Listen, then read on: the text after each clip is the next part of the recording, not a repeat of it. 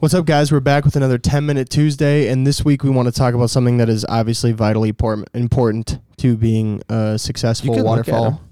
What's that? You can look at them. Look at what? Them. Hi. Because this I is think on our YouTube My channel. face is just white. you see my face? Look at dude? this one. It's just white. I'm a right. ghost. anyway, dude. Uh, we want to talk about scouting, and then from scouting, what your decoy spread looks like. So, Honestly, Joey- the amount of questions that we get on scouting, man, yeah, is honestly overwhelming. Yeah, it's and it crazy. feels really common to me, just like how to scout for birds. feels really easy to me just because I've been doing it for so long. But we've been getting so many questions on it that we feel felt like we should dedicate this 10 minute Tuesday to scouting. I think it will be helpful for some people for sure. Mhm. If you know how to scout and you're successful scouting, and then this might not be for you. Yeah. What? If you're really good, then then peace out.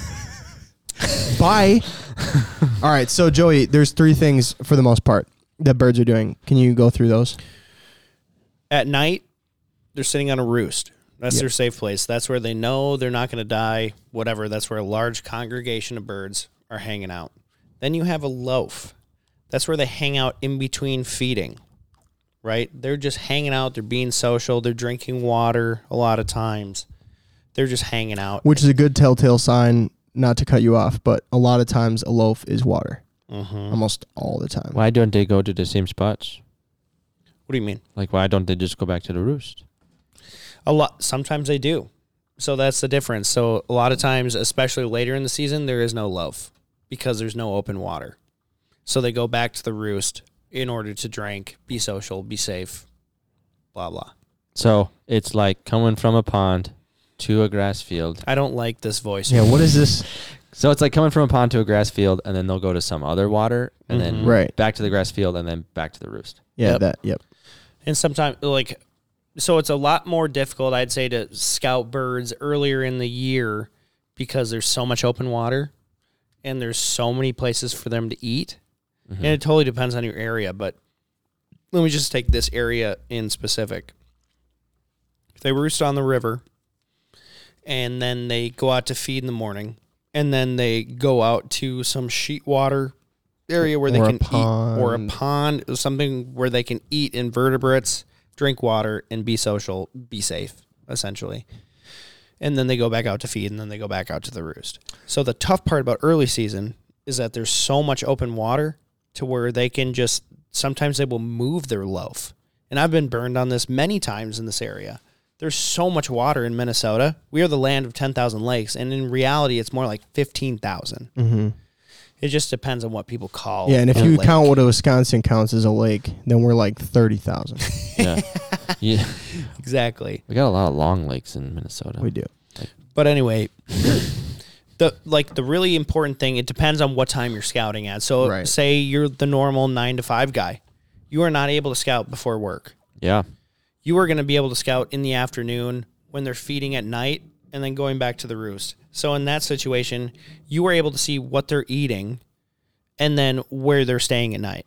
Cool. Right. Sounds so, great. and let me just point this out too. So, what Joey's saying is, you want to go to where they're feeding, right? And when a lot of people would stop there, okay, but I would highly encourage people if you find them where they're feeding and you have the time, follow them from their feed back to the roost, because there's a multitude of reasons. But number one, if you follow them, then a if you don't have that feed field locked down, now you know what a good traffic line is, right? So if you're going to traffic hunt birds and you know where they're roosting and where they're feeding, now you have the opportunity to find a field in between that and Mhm. pick a good traffic field. B, now you know how many birds are actually using that roost because a lot of times multiple groups of birds will feed different fields but use the same roost at night. So it can give you a good representation of how many birds are actually in your area because you might go and scout 100 birds feeding in a field, but then you follow them back to the roost and there's 500 birds on the roost. Right? So now you know, oh, well, there's only 100 birds in that field, but there's 500 birds on this specific roost. So now if there's, you know, tomorrow, you know where to start scouting them. Let's say you scout them on a Friday afternoon and you're not going to hunt a Saturday, you can scout them that morning, Saturday morning, and start at the roost and follow them to a feed or follow a different group Right. to a different feed. Essentially, So- the more information that you have, the better. Have yeah, one hundred percent. Go ahead, Connor. So for going back to the nine to fiver, what's a good way to do some scouting online? Uh, there's a great app that I don't know if it's real or not because I've been burned on it twice. it's the Ducks Unlimited app, Okay. and it people go on there and they say a lot of birds in this area, a lot of birds in that area, and then I I've gotten there late every single time. So I don't know. I mean, internet scouting is you patrolling Facebook and seeing how well people are doing in an area. And hmm. then you look at their profile and you see where they're at because most people aren't really going too far from home. Internet scouting is a lot more helpful for duck hunting. And it's not so much that you're scouting birds, it's more that you're finding locations where you can hunt birds.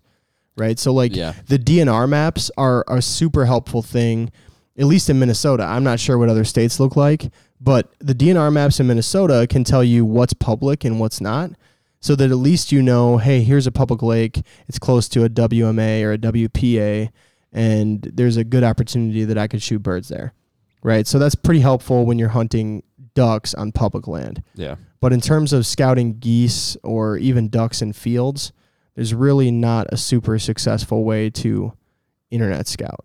Well, and that's pretty Minnesota specific because Yes, places like North Dakota have a lot of public fields that they can hunt as long as it's not posted Right. and whatever. so Private it's pretty, fields, but it's, not posted. it's pretty area specific. Yeah.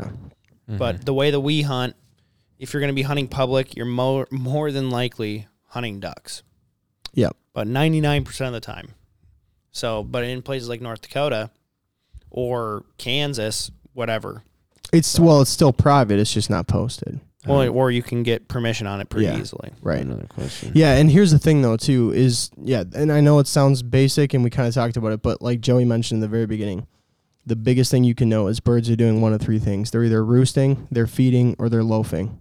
Right? So they get up off the roost, they go to a feed, they go to a loaf, they go to a feed, they go to the roost. Yep.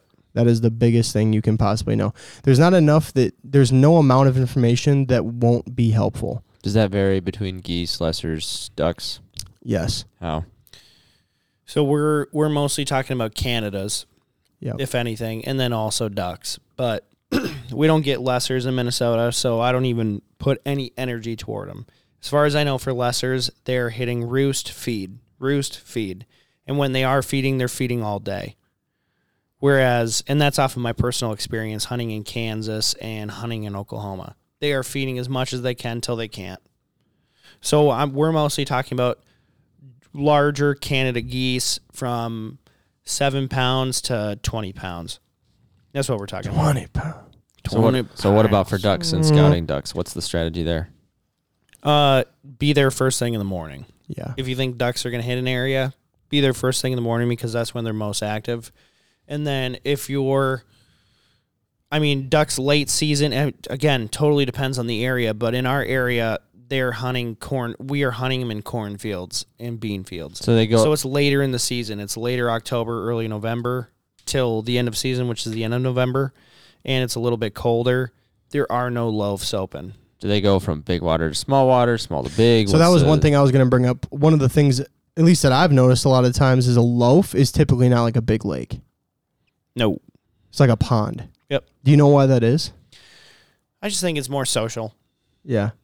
Honestly, I I, I don't have an educated. It's always answer been for that. interesting for me, right? Because I'm like, as I'm scouting these birds, following them to a loaf, it's like they're roosting on a lake. It's less windy. It's less, you know, They're Less roosting stuff on is a going on lake, there. feeding in a field, and then loafing on a usually tiny pond. usually shallower, so they can probably access more. You know, it's just more chill. They can eat Less work. invertebrates. Yeah. or- Yeah. more food. Yeah. No, I think those are the biggest three things to know. Birds are doing one of three things. They're loafing, they're feeding, they're roosting. Mainly talking I'm about figuring geese. it out. Yeah. And before we have 30 seconds left, but early season Canada geese, it's really tough because in the morning they'll be eating grass and in the afternoon they'll be eating wheat. So if you're only able to scout them in the afternoon and you see them eating wheat, you're going to go, "Okay, let's go hunt them in the wheat." And then you show up next morning, they're not there.